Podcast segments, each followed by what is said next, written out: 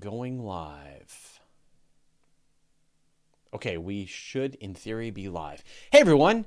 Uh, welcome to a very special time of Open Space. Uh, it's morning for me, but it is uh, afternoon, evening in Europe, and that's important because my guest, Doctor Pekka Janhunen, is living in Finland. Uh, Doctor Janhunen, welcome to Open Space. Thank you. So you might not know, but you are a bit of a celebrity around these parts here on my channel. I have covered uh, your research work. I did a whole video.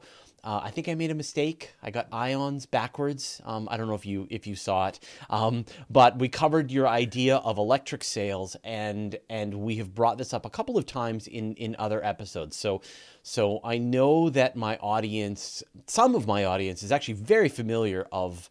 of the work that you have been doing. But for those who don't know, who are you and uh, and what do you do?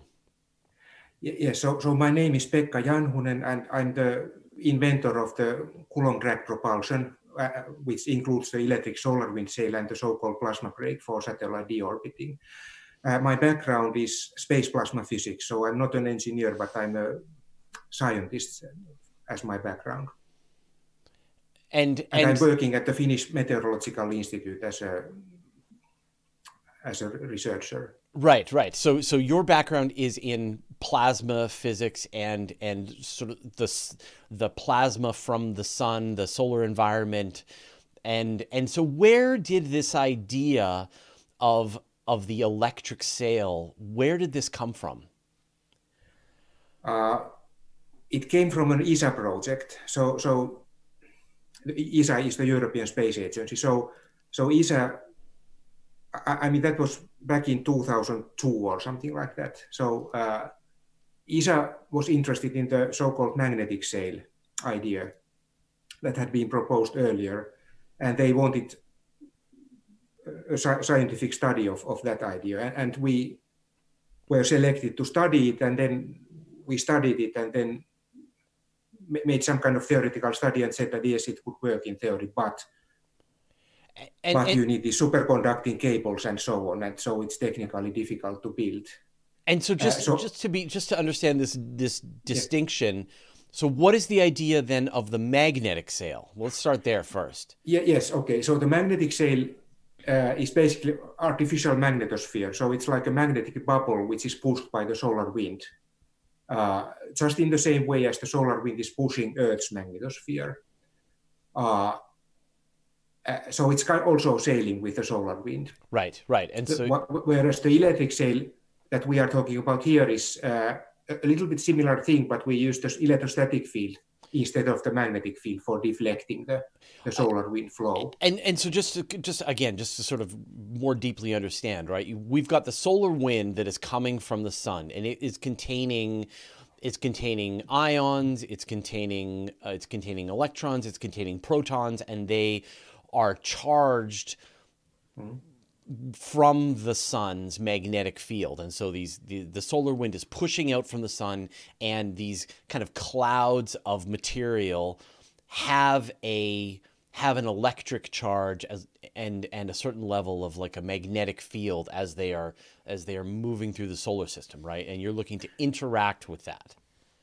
Yes, that's correct. Uh, but the magnetic field of the solar wind uh, is not important for this application. So it's just, it's a passive quantity which is carried along by the solar wind. Right, yeah, yeah. And so, and so the idea of the magnetic sail is that you're trying to use, you're essentially trying to be pushed by this, by the mag, you're trying to, I guess the way magnets repel each other, right? That you're uh, trying no, to... No, no, no, no. Also the magnetic sail is pushed by the by the dynamic pressure of the solar wind flow. Okay, okay. So, so, so the only difference is that in the magnetic sail, you create a magnetic field obstacle for the solar wind flow, whereas in the electric sail, you create an electric field obstacle for right, the solar right. wind flow. And, and creating a large magnetic field is a very energy-intensive process. Like it, we've, we've covered this idea quite a bit in the past where people have said, oh, you know, could you surround astronauts with uh, with a magnetic field to protect them from space radiation, And, and every attempt to figure this out so far, the answer has been, no, you need, um, it, it's too expensive. It's too complicated. It's, it makes more sense to just surround people with lead. Yes. In case of astronauts, there is also another kind of more fundamental problem with the magnetic field, and it's that humans cannot tolerate uh, extremely high magnetic fields. So, uh, and then the topology of the magnetic field should be such that the manned compartment is, I mean, that the field cannot exist, must not exist in the manned, in the in right. the volume where the, where people are, but but then uh, that creates a problem that the secondary cosmic radiation, which is produced from the walls of the structure, right, right, it gets trapped into this into into this uh, uh, field-free region, which is the same region where the people are, and then the secondary cosmic ray particles are moving back and forth there, and they are dissipating then their energy eventually in the flesh of the people, basically, and in the walls. So, right, right, right. So you're sort of trapped in there with the radiation that you're that you're trying to protect yourself from. Yes, or, or the, the secondary particles of... So, so you have some primary particles which are able to penetrate the primary shield, but then the lower energy secondary particles created by those, they are they are right, trapped. right, right. So you're sort of cooked in your own in your and, own. And I oven. think this is not not not too widely known. So it was pointed out by by Eugene Parker in about fifteen years ago in one of his publications. But but I, I don't think it's it's extremely widely appreciated, the, the, this kind of fundamental problem. That's really I, interesting. I, I, That's you're the you're the first. You're exactly right. I mean, we've covered this idea quite a lot, and I've never heard this before. That that essentially the process of blocking the most dangerous radiation, essentially then traps the secondary particles inside the field that you're trying to protect with yes, more exactly. particles, and. Yes. And like, do you need to make another field that protects against those particles? Like it's, you know. Yes, but you can't do that because because humans cannot tolerate that high fields. Yeah, yeah, that's so, interesting. So, so uh, because uh, I, I mean, humans might tolerate it if they are st completely stationary, but as soon as they start to move across the field, then there is an uh, an induced electric field across the human being, and there have been experiments that you get a salty. Uh, even in a rather moderate magnetic field, you get a salty taste in your mouth if you move in that field, because wow. there is some electrolytic process in the saline of your mouth. Oh, that's really interesting. Oh, that is that is so great. Thank you so much. I had no, I like, I had no idea. That was like just a gigantic blind spot in my in my knowledge, and that's wonderful. All yes, right. I, I learned this quite recently by by reading by ran, randomly. He, I mean, finding this publication by, by Eugene Parker from two thousand five. I think. Oh, that's interesting. Okay, so let's go back. So, so, so you were studying the idea of the magnetic sail, and it didn't look like it was going to be that effective, but then you considered the yes. idea of, of an electric sail instead. Yes, be just because, uh, because I'm a physicist by, by education, so in physics, the electric and magnetic fields are kind of two sides of the same coin, so to say. Yeah. Uh, So it's natural to ask that if the magnetic field doesn't work so well for this purpose, for tapping into the free yep. momentum flux of the existing solar wind, then uh, maybe the electric field does the same trick. So, and and so then and then practically then, what would uh, an electric sail? How does it function? Yes, it it consists of of very long and thin metallic tethers which are kept uh, biased at a high positive potential with respect to the to the solar wind plasma. So, uh, for example, twenty kilovolt potential mm-hmm. with respect to the plasma, and then the, the, the tether creates around itself an electric field, which is pointing away from the tether, uh, and this electric field deflects uh, the solar wind protons, uh, and therefore it taps momentum from the flow of the solar wind protons. It also changes the trajectories of the solar wind electrons, but that doesn't create much force because the because the electrons are so lightweight particles that right. almost all of the momentum densities in, in the in the ions, which is mainly in, in protons in, in the case of right. solar and wind. so and so the key is that you are getting the momentum change from the from deflecting the protons that are part of the solar wind that are coming from the sun. Yes, exactly. Yeah, yeah, that's okay. A good summary. Yes. And so then where does this, how does this, this force that's coming from the sun that you're able to tap into, how does it change as you move farther and farther away from, from the sun? Where yeah, is it most great... effective, and where does it sort of start to tap out? Yeah, that's a great question. So, uh, so the answer is that it decays as one divided by the distance from the sun. So, uh, so one over r, mm-hmm. where r is the distance from the sun. So, uh, the dynamic pressure of the solar wind. So that means how many newtons per square meter. A dynamic pressure that decays as one over r squared, one over distance squared. But uh, the the plasma physics of this um, penetration of the electric field into the surrounding plasma works in such a way that this uh, sheath, ele this uh, electric sheath, as we call it, sheath region, which is around the tether, uh, it also gets wider when the plasma density goes down, and that partly compensates for the decay of the of the dynamic pressure. So as a net result, then it it goes right. such that uh, but that but it's it, one over distance. Right, and but one over distance is dramatically better than what you would get with the illumination. Like this, like when you're running a solar yes. sail, you're looking at one over r squared, right? Yes, that that's exactly true. Yes, so if we go to Jupiter distance, for example, then uh, we are five times more effective compared to the solar sail as we than we were at one A U distance. And and by the way, this does not only hold for the solar photonic sail, but it also holds for the common, I mean, the already nowadays used uh, ion engines. I mean, electric propulsion, so solar electric propulsion, uh, because uh, the solar electric propulsion uses uh, electric power, which comes from the solar panels, and, and the illumination of the solar panels goes down yeah. also one over r squared. Right, right. So then where do you see this being a practical, like, as you said, you know, we already have solar electric propulsion, we have ion engines, we have chemical propulsion. People are starting to consider perhaps light sails.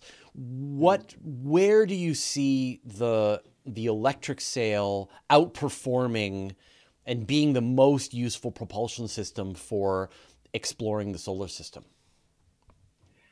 Uh, the applicability is in principle quite wide. So, so it, it could replace, mo I would say that it could replace most of the low thrust propulsion applications, which means uh, uh, solar electric propulsion and photonic sails. Uh, There are some limitations. So, so one limitation is that the electric sail does not work inside Earth's magnetosphere because there is no solar wind in the magnetosphere. Right, so, right. So we can't use it for lifting satellite orbits. And that's, of course, the major commercial application. So taking satellites from low Earth orbit to geostationary orbit, for example. So we can't do that. Uh, where does, where could you start if you were in, if you were in orbit around the Earth? Well, well, roughly speaking, halfway the moon distance. Okay. But, but it depends on the, I mean, because the magnetosphere is not a sphere actually, but it's a, right. it has a long tail in the night side, but roughly speaking, two way, halfway moon distance. So not, so not even like geostationary orbit, you couldn't use them No, too. It's, it's still inside the magnetosphere. Right. So that geostationary orbit is uh, about six point six Earth radii from the center of the Earth, and the uh, magnetopause on the, on the day side is about ten, ten right. Earth radii. Right, right. So, so say the, the lunar gateway could have a, an electric sail on board to maintain its orbit. Yes, in principle, yes, yes, they, they, they could have, yes. Yeah, okay. And then the other restriction is that uh, the maneuverability of the electric sail is not perfect because uh, it's a large system, so it takes, I mean, we can vector the thrust by tilting the sail with right. respect to the solar wind, but it takes some time to tilt the sail uh, because we do the tilting by the electric sail effect itself. So if we decide to tilt the sail to, to, do, to do this kind of maneuver, then it takes a couple of days typically uh, with right. typical parameters. Right. And during those couple of days, of course, it all the time produces propulsion in some direction. Right, I'm kind of imagining the you've got this central hub, and then you've got these many, sometimes kilometer-long uh, tethers, yeah. and you're trying yes. to turn the whole thing as a unit yes. into yes. a new tack. But yes. but but I know like one one misconception that a lot of people have with solar huh. sails is that they can't be used, that they can only go away from the sun. But that's not true, right? Solar yeah, sails, no, no, you know, that's not true, you're, no. you're in orbit, and so if you turn one way, then you raise your orbit, and then you're able to move outward from the solar system. You turn the other way, and you're starting to lower your orbit. You're using essentially the light pressure as a brake to bring you closer and closer to the sun. So in theory, could you use, say, an electric sail to go yes, down absolutely. To the sun, to like visit Mercury? Yes, absolutely. Yeah. So in the same way as the as in the photonic in the solar photonic sail, we can do the same in the in the electric sail. Yeah, yeah.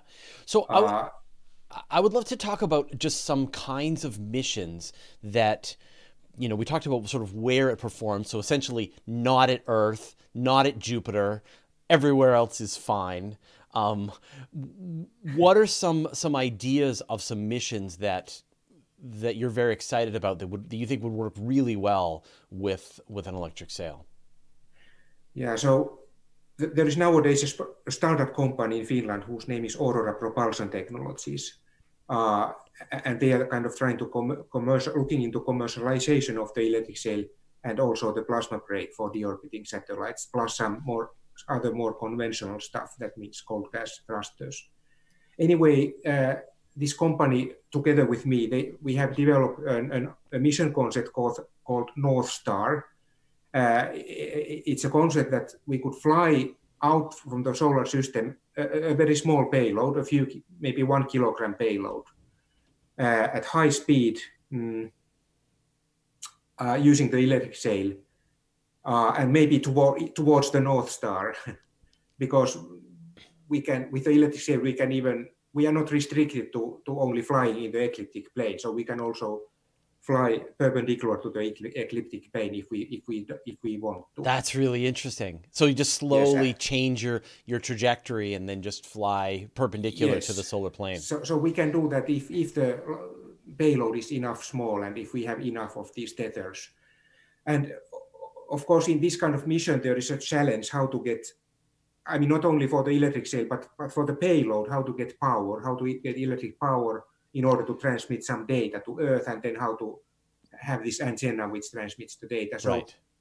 we have come up with some uh, kind of innovative concept how to do that. So we would use an, an infl inflatable, uh, maybe two and a half meter diameter reflector antenna, which doubles as a solar collector. So, so we get... Uh, power from the sun, and and we get a, right we, we get a radio antenna by the same hardware, same ha very lightweight hardware, and this enables us to do this mission without nuclear energy whatsoever. Okay, so, okay. That kind of that kind of makes it affordable. So so it's fully solar powered, fully environmentally benign. Right. But still, we could transmit data from thirty, uh, thirty about thirty A U distance back, back to Earth, and the scientific mission would be to.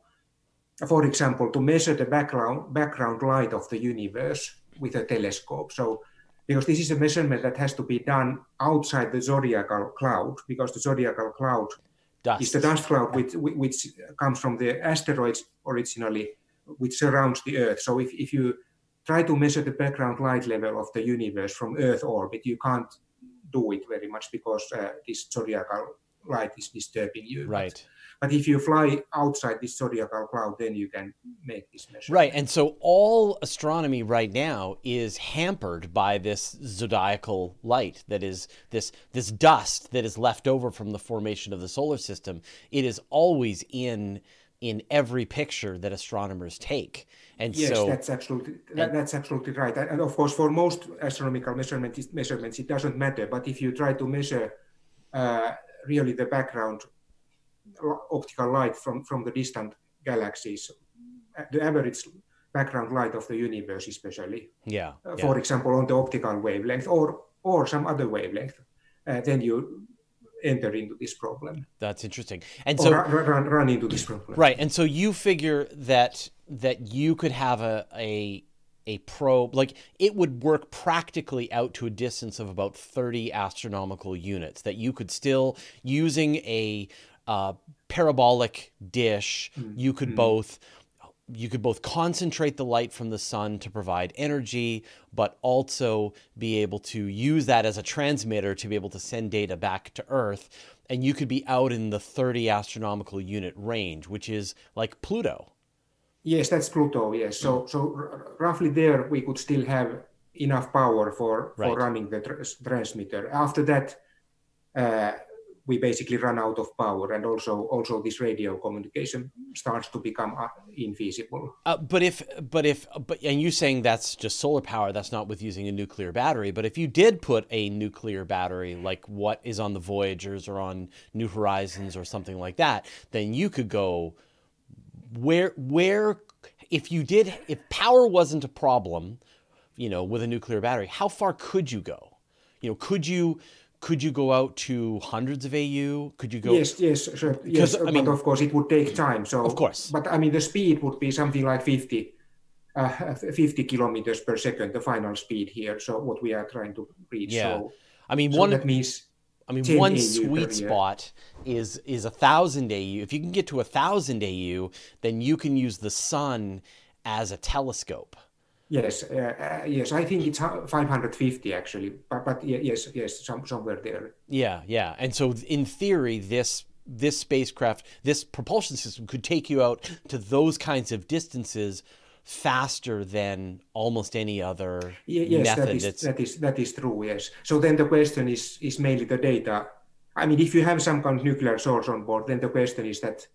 Uh, That, that, that how, how, then the question is the main, main question is the communication link, and of course, what is the weight of the nuclear power source? That's uh, yeah, uh, that's quite important parameter in that kind of yeah. mission. We haven't yeah. looked into that because we have thus far only analyzed this uh, solar-powered case, which because these nuclear things are very very expensive in practice. So so the idea is that this this uh, mission we could implement with less than ten million budget or something like that. That's amazing. Um, and yes. one of the other missions, and we reported on this, uh, it was, I think it was about two years ago, that you were proposing that, that you could make scaled down versions of these that could, say, visit a whole bunch of asteroids, like each individual probe.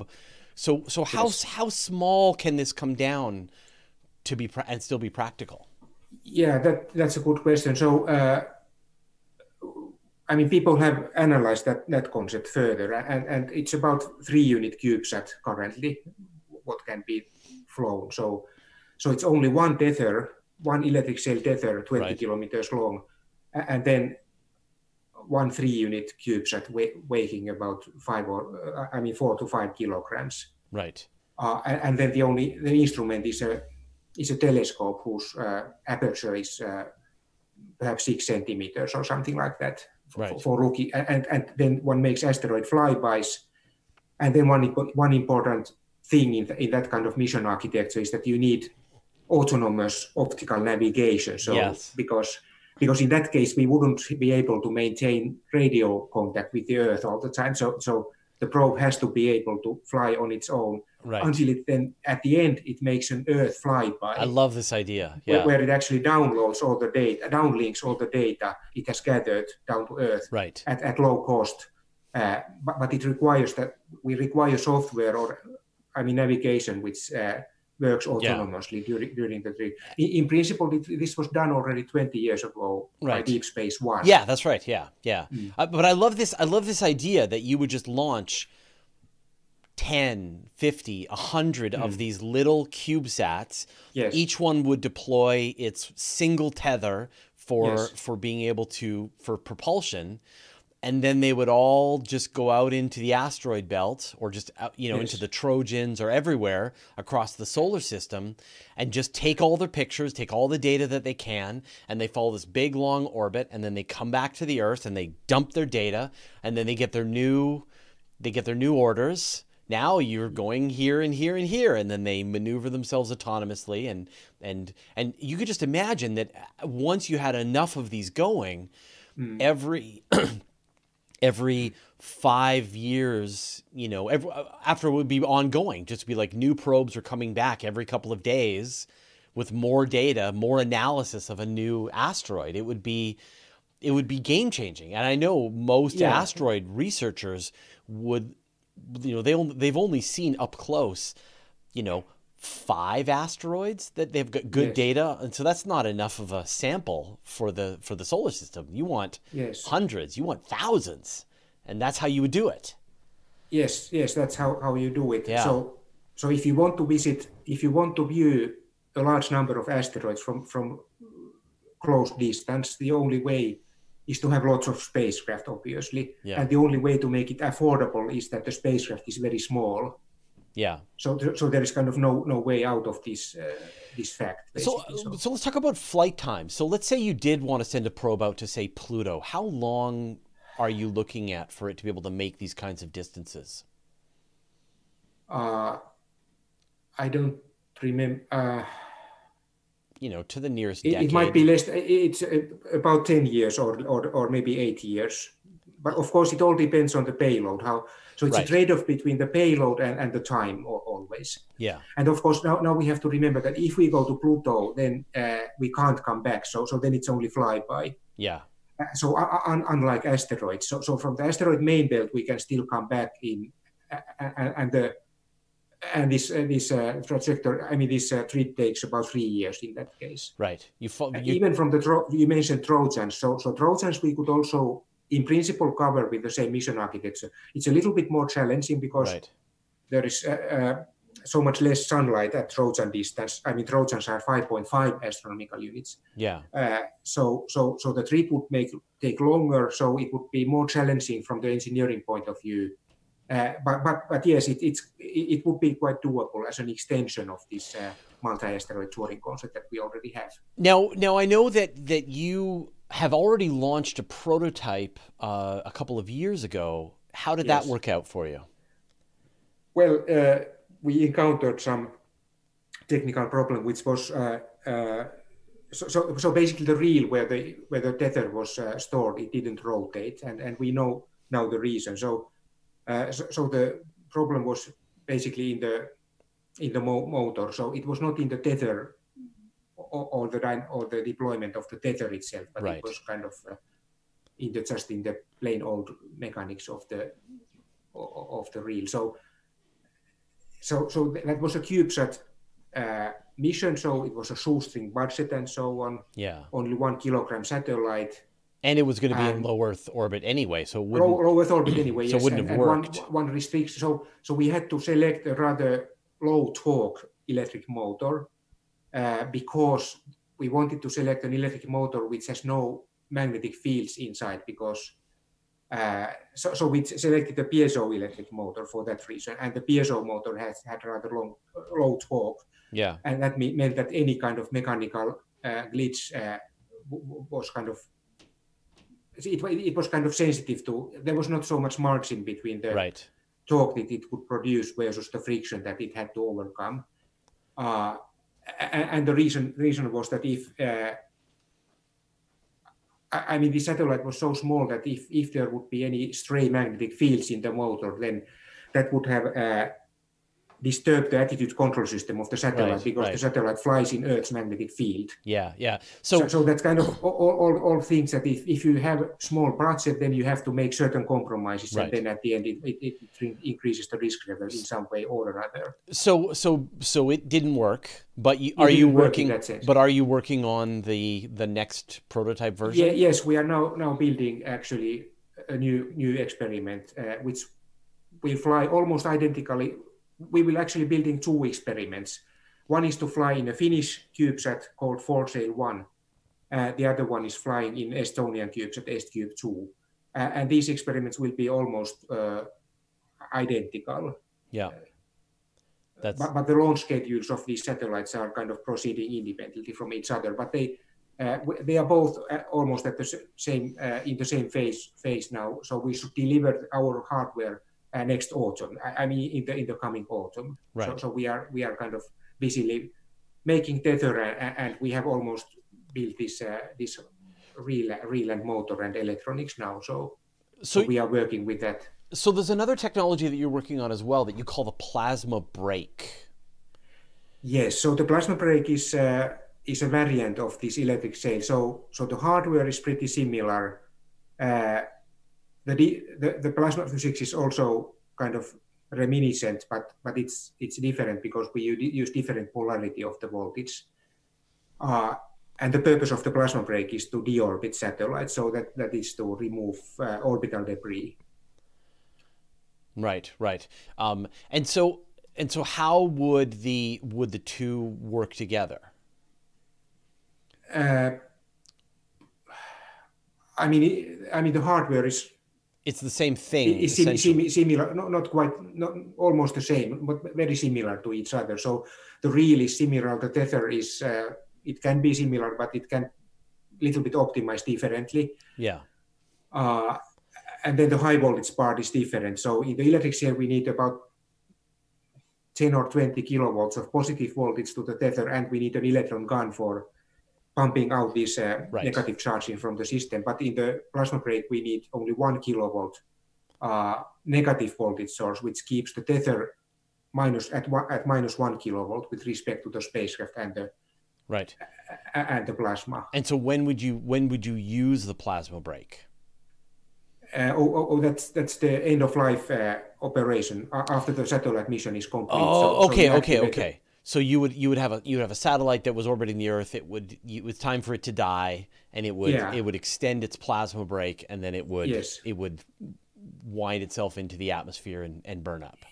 Yes, exactly, right, exactly. Right. And, and the point is that it can do this uh, with uh, low mass and and uh, and low power. Yeah. Yeah, and I know that so we, there are, are there are some other groups like Tethers Unlimited. They developed a a descent, you know, a tether, a similar system, but I don't think yes. it had any electrical function. It was just mechan, you know, just added the drag. Yeah, that's an aer aerodynamic, aerodynamic yeah. drag tether. Yes. Yeah. Uh, but our, our our system has the benefit that uh, the tether is very thin and very, very so so so it makes the system very lightweight. I, I would think that it's about one order of magnitude more lightweight than these. Uh... And and does it also work in a in a in a higher altitude? Because yes, I mean compared to, yes. So so actually, so there are now two comparison points. So so one is this uh, uh, this aer aerodynamic tether that you were mentioning. The other is the so-called electrodynamic tether, which is uh, yet another variant of the tether. So so that's the that uses the magnetic force. Yeah. So it also deploys uh, a tether, but much but but much thicker than our tether. Right. And the benefit of our system is that uh, our tether is so thin, it is so thin that it's not threaten. It's not a threat to other satellites. So, so even if our tether collides with a with a live spacecraft, right. it, it won't. Uh, it makes a sm so small scratch that, uh, that right. it's it, it, it's insignificant because uh, similar scratches are produced all the time by the natural micrometeoroids yeah. on all satellites. But but if if these these other these electrodynamic tethers and these aerodynamic tethers, they are, I think they are much thicker than right. ours. So so if that kind of tether hits yeah. another spacecraft, then it's it's a more se severe consequence. So in theory, could you even deorbit a geostationary satellite? Uh, no, no, because no. Uh, so our upper, there there is not enough plasma in the ge in the geostationary orbit. So. We could deorbit from up to, let's say, twelve hundred kilometers or something like that, or, right. or fifteen hundred, perhaps fifteen hundred kilometers. So, so we could still deorbit these uh, these mega constellations. So, so yeah. that have been designed for low low Earth orbit, we, but we can't deorbit uh, navigation satellites or ge or geostationary satellites, unfortunately. Right, right, right. Um, all right. So, so now I want to go into just the far, far future, um, yes. and that is like, is there any application for trying to go to another star system? uh, I would say not really, because uh, oh. the theoretical maximum speed of the electric sail is the solar wind speed, which is. Uh, uh, In the so-called fast solar wind is eight hundred kilometers per second on average, and that's kind of uh, I mean with that kind of speed, the trip to Alpha Centauri would take still, I guess, more than th well several thousands, two thousand years years or something like that. Right. So that's yes. so it's still that's fast, but it's not fast enough. it's fast in the solar solar system times in the solar right. system scale. It's, yeah. it's it's fast enough for almost any application in the solar system, but it's not fast enough for interstellar right. trips. What about as a braking system? So if you did send your spacecraft to another spacecraft using, say, a laser sail, and then yeah. you deployed an electric sail once you were we wanted to slow yourself down, would there be? Would that work? Yes, at all? That, that that would that that might work in principle. So so. Uh, The issues there are, of course, the durability of the tethers in that ultra, and, it, and that kind of in that kind of very fast. Right, you're going ten percent the speed of, of light, and, and, and dust that dust that comes towards the spacecraft. But but yes, it, it it's kind of um, it has been looked into. Yeah, I, I I haven't analyzed the numbers myself, but but it has been looked into, and it's it's a. At least it's a theoretical possibility, yes. Interesting. Okay, all right. Because that's that's half the problem, right?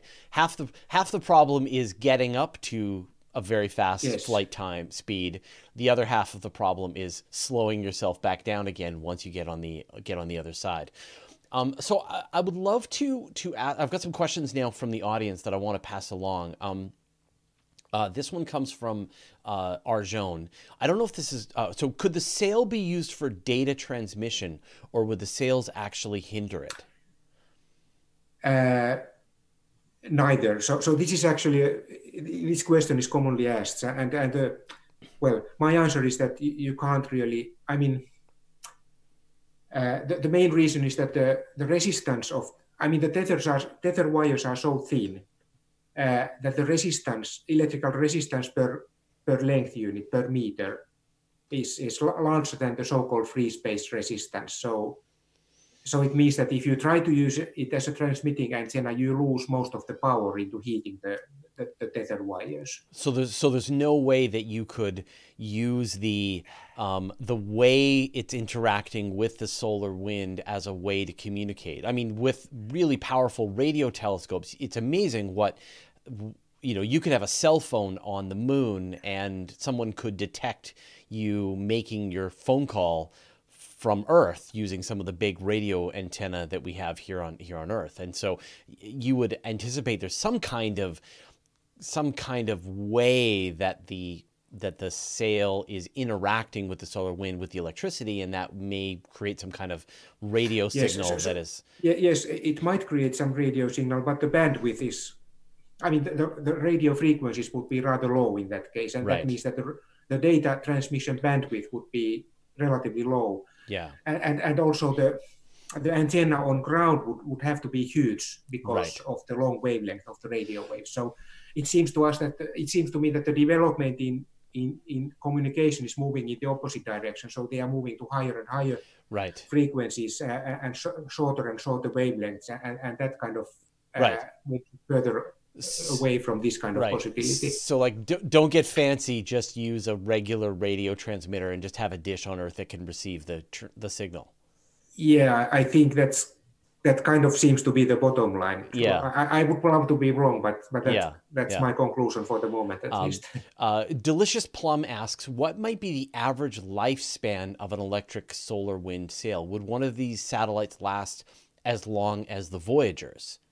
So how durable are these tethers? Yes, uh, yeah, that's a great question. So, so the answer is that the, we can tune the durability. So, so by just selecting the number of subwires, so so the lifetime ex increases exponentially as a function of the subwires so that the tether is made of. So, if we use four-wire tether, which is our baseline, then uh, the expected lifetime is about of the order of five years. But if we use five wires, then it becomes much longer. I, I don't know how much, but it, it, it's anyway several tens of years in that case. Yeah.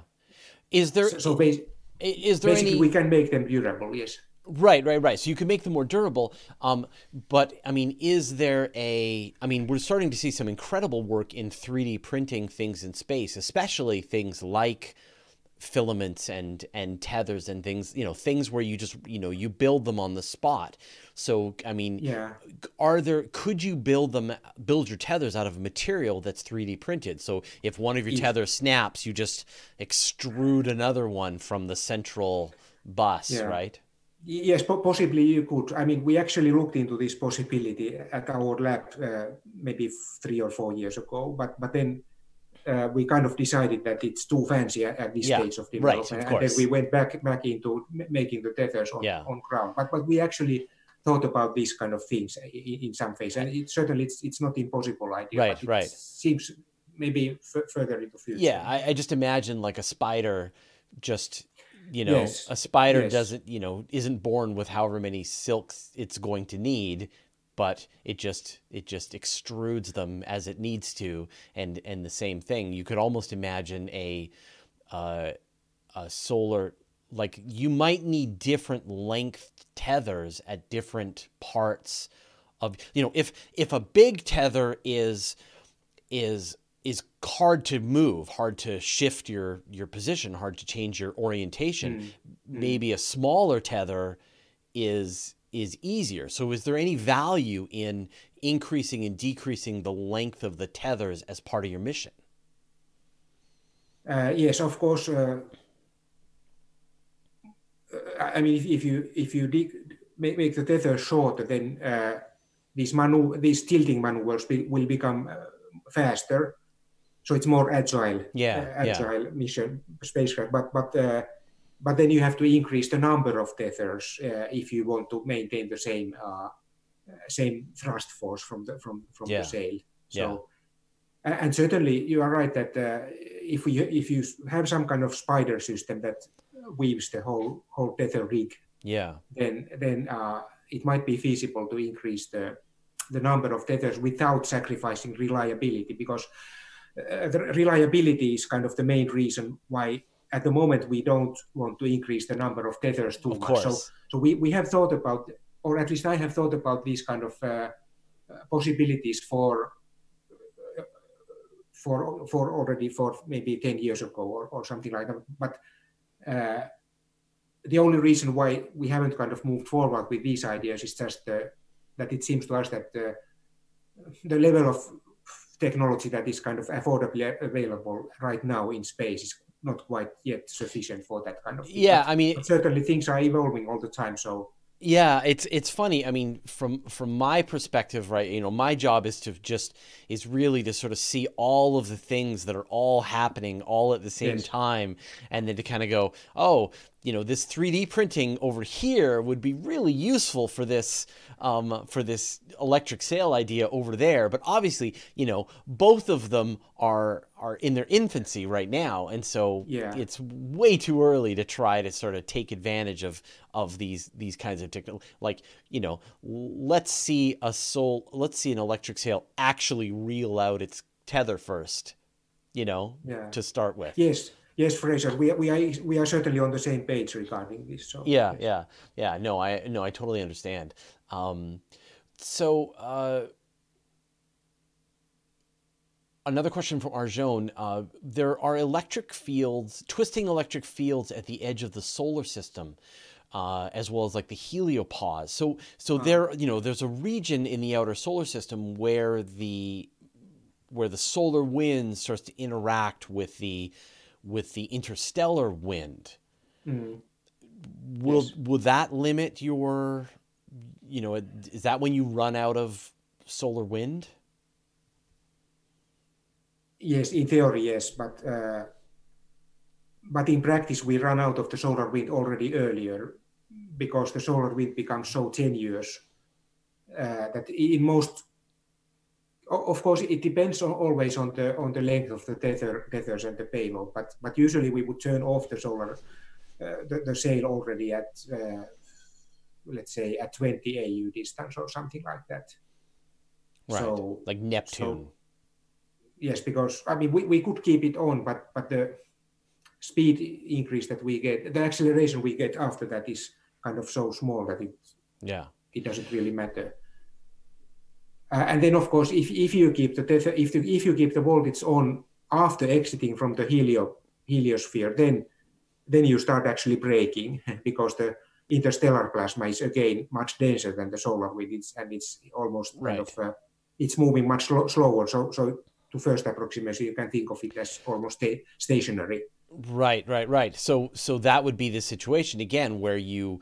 in, you know, if you if you built like a really big, like mm. say you just made it ridiculously big mm. tether system, some, you know, tens of yes. kilometers, hundreds of kilometers long yeah, to yes. get maximum yes. thrust early on, yes.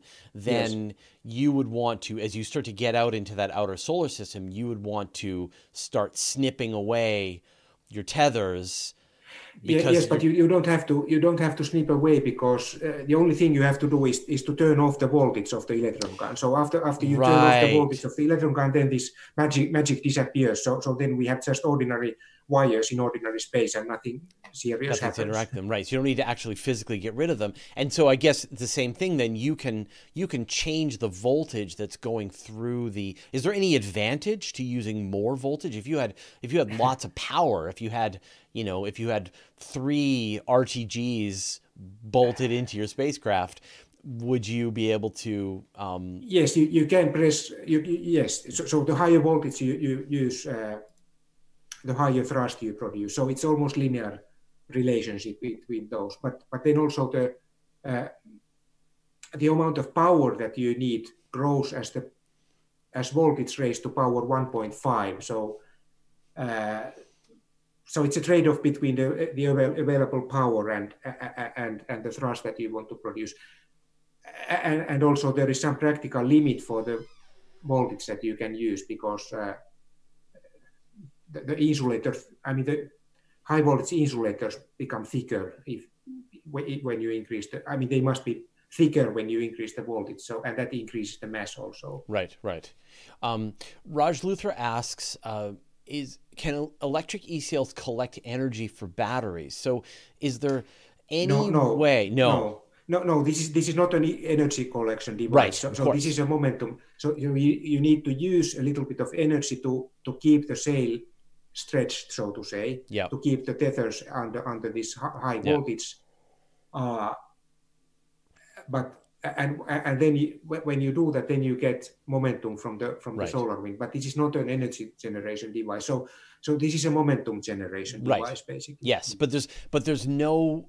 I mean, there's no way, I mean, is there a way that you could harness the, the, the momentum from the solar wind for electricity? Uh, not, not that I know, no. No. Uh, un, un, unless you use these tethers as, as electrodynamic tethers. So, so but then, then you, you need some, so if you have magnetic field, Mm-hmm. But, but the magnetic field of the solar wind is so weak that you can't really. You, you, you, in theory, you get something, but it's it's kind of. That's that's uh, all I needed to are... hear. That's all I needed to hear yeah. was in theory. Yeah. yeah. Um, in theory. In theory, but so so in theory, it, you could somehow harness from the magnetic field of the solar wind, um, and then you could turn that into electricity. But but it's not very yes, but, much. Yes, but then it's kind of the electrodynamic tether effect. So, so then it's kind of different physics that what we are using here. Yes. So, so you could use the same hardware still, but but it would be the different physics. But but in practice, you can say, that, I mean, the power that you get by that method is so small that you, it's basically almost not nothing. So, right. so you, you, you can't do that, unfortunately. Right, right, right. But I, you know, I can kind of imagine like, you you switch the system to gathering energy if you're not needing it for propulsion at all, and then you would switch over to propulsion when you need to go somewhere. Yes, in the magnetosphere of Jupiter, for example, there there this might be done, might be doable. So right. So because they're, they're the magnetic, the, the Jupiter's magnetic field is so high that that that, that kind of changes changes the situation, but. But that's a whole another whole other yeah. story, and there are many other complications in that application also. Right, right, right. Um, so, uh, so Aaron is asking, you know, could you add an electric sail on a probe like Orion? Will it, would it add mass? And I think just like in general, it is there. Do, do you see a future where?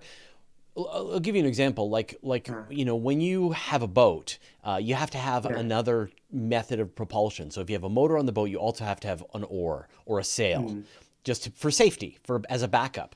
So yeah, as a backup, yeah. Yeah, and so can you imagine like some sort of standardized electric sail being attached to almost any spacecraft in the future as a backup method. I mean, Kepler, like if Kepler had an electric sail, it would keep, you know, maybe it would be able to keep working.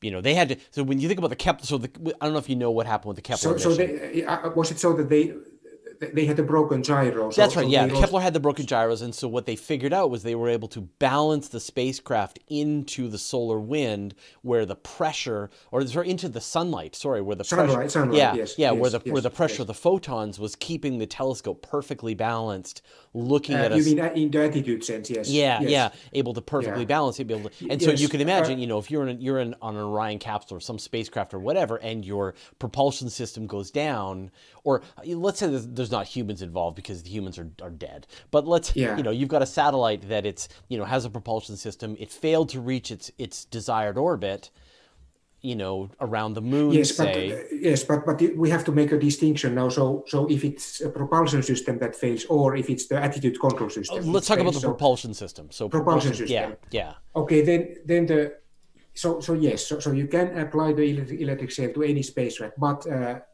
with the condition that you have to be outside Earth's magnetosphere, because only the, I mean you have to be in a region where, where there is solar wind available. Yeah. And the other condition is that you, you must be able to your, your mission has to be has to be compatible with slow spinning.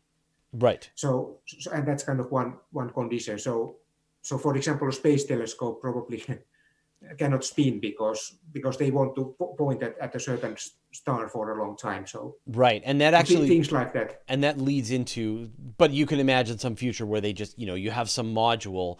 There's, there's a tether. There's an electric sail just attached to every spacecraft as a backup, and that way, you know, it's only a couple of kilograms, and if if need be, it could deploy some version of a of an electric sail, and then continue raising its orbit or whatever it needs to needs to do as a backup, you know. Yes. Some missions will be it'll be the primary propulsion system, but you can also imagine in other missions they'll they'll like attach a, a an electric sail because because they're small, you know, they're very they're very mm. um, very few moving parts, and and the sun is constantly blowing, so.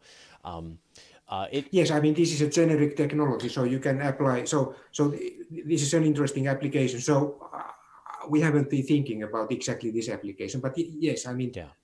whatever requires propulsion, then potentially we, we right. can we can provide. And in and in fact, you know, you could almost like have the with the plasma brake as well, right? So it's like, I mean, every spacecraft should should have all of these. These missions should have a plasma brake just attached to them. Any anything that's going to deorbit. All of these constellations, yes, especially for deorbiting, right. this is relevant. Yeah, because, they should all have a plasma brake on them. They should all have a plasma brake because yeah. e even though uh, these mega constellation spacecraft satellites, they probably have ion engines on board, but uh, because this, uh, they can only deorbit this satellite using the ion engine or Hall thruster, Hall effect thruster. Yeah. Uh, if if all the subsystems of the satellite are still working, so they need all the They need power. The power system must work. The attitude control system must must work, and the and the and the thruster must must work. Because otherwise, if any of these three fails, then, then uh, you you can't deorbit with with, with right. this uh, yeah. Hall effect thruster. And, and that means that there there will probably be some fraction of those satellites that are left left there in, in as orbital debris because. Uh, the, the, something failed before before they deorbited.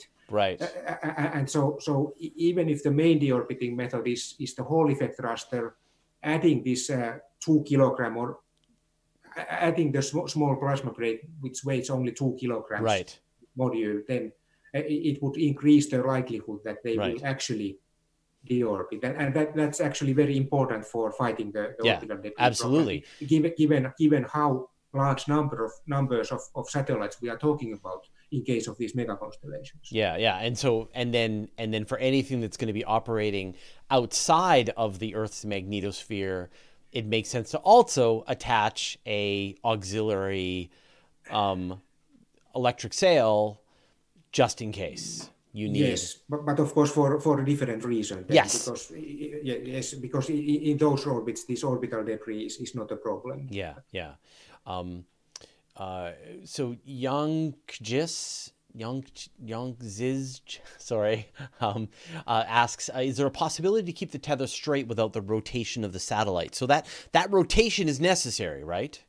Uh, at least we think so. Uh, we, we have been th trying to come up with some way how to keep it straight without, how to keep it straight without rotation, but but I, I can't. Uh, I don't think there is such. At least I I don't know such such such a way at the moment. So yeah, yeah, and but and, it, it's and a that... very relevant question to ask, because this rotation is is of course a little bit of a nuisance for for many uh, many applications. So so it would be very cool if we could uh, have a sail which doesn't involve rotation. Right. So so this is actually this is a question that we. We have been thinking of a lot, but but at the, at the moment we, we can't really. Right, and so we and don't so have, the, a, have a solution. And so that that rotation of the spacecraft is what actually deploys the the the tethers themselves and keeps them keps them taut, keeps them stiff in yes, all directions. It's a centrifugal force, yeah. force which keeps them taut, keeps them stretched. Yeah. Uh, another way out of this problem would be that uh, if you have some kind of magnetic linkage between the rotating part of the of the sail and, and then non-rotating spacecraft, which is somehow sitting at the middle of the ring or something like that without any physical contact with, with the rotating ring. We have been thinking of, of that kind of, of stuff, some kind of magnetic uh, confinement of the spacecraft, but uh, but it's hard to do with without superconductors. And then if you go into superconductors, then you introduce the reliability issue because you need this active cooling. So, but if, if somebody comes up with room temperature superconducting, then then we are talking. Yeah. Then we can finally. Then yeah. We can use that, that, that's yet another application for for room temperature superconductors. How to connect spacecraft together in space without actually connecting them physically. Right. Yeah. But you know, if room temperature superconduction is developed, then. Then everything changes. Every, yes, many things change. Yes, but including also, the also including also orientation of spacecraft missions. Yeah, that's great. Yes. Um, uh, so this is interesting. So Dagrith asks, could a magnetic brake be used to decelerate a spacecraft to enter orbit? After you know, since all of the outer planets have their own magnetic field. So, I mean, for example, right now, um, Mars, a spacecraft that's going to Mars might use aerodynamic braking to enter Martian orbit. Yeah. Would the, could you do something similar with the plasma brake, or is it, is it just too slow? I'm afraid it's too slow because, I, I mean, we have to make a distinction between aero braking and aero capture. Yeah. So aero capture means that you really create a lot, rather large delta V at one, uh, rather large velocity change yeah. during single pass, pass through the uh, near the planet. Uh, so, so what limits us in case of Jupiter, for example, is that uh, even though Jupiter's magnet, magnetic field is very large, so we could, from that point of view, we we might generate a lot of force in the near flyby. But but the problem is the mechanical. Um, tensile strength of the tethers, because uh, that, that kind of limits the maximum force that we can transmit to the spacecraft, because the force is transmitted by these, yeah. these tethers. Yeah. So, so I, I would say that this uh, capture by this effect is probably out of question. Yeah. Uh, but, but braking is certainly feasible. So, so we might do capture by a small chemical thruster, for example, for in case of Jupiter, because uh, in case of Jupiter, you have very massive planet, and then this Oberth effect magnifies this uh, this even a small chemical burn to, to a high extent. So yeah. so you might do the capture to high, highly elliptic orbit with chemical means, and then you can start to slowly decrease in the, apo the aphelion of this uh, this elliptic orbit. Right. By using the slow, low, low thrust right, propulsion. Right, right, right. That's right. This one, yes. Yeah, I mean, the, you know, one of the advantages of being able to fly to Mars is you can do this very fast. fast trajectory and then do a um, do an aero capture to be able to to arrive without having to carry a lot of propellant propellant on board. And so any idea that will work. We've reached the end of our time. Um, it's been absolutely wonderful and and really enlightening to to understand every aspect of this technology. Uh, you know, I think as people understand, I'm, I'm really excited about it um, and have, have covered it a lot in the past and will continue to cover it in the future. Where can people find out more about what you're working on and and and what what's happening next? What is the next big development that people should you know should be watching out for? Uh, I mean, the ne next thing is is that we will launch these these two CubeSats uh, hopefully next year. So so yeah. so so this Foresail One and E S T Cube two, uh, or at least one of them, probably hopefully will be launched already during next year, and and then.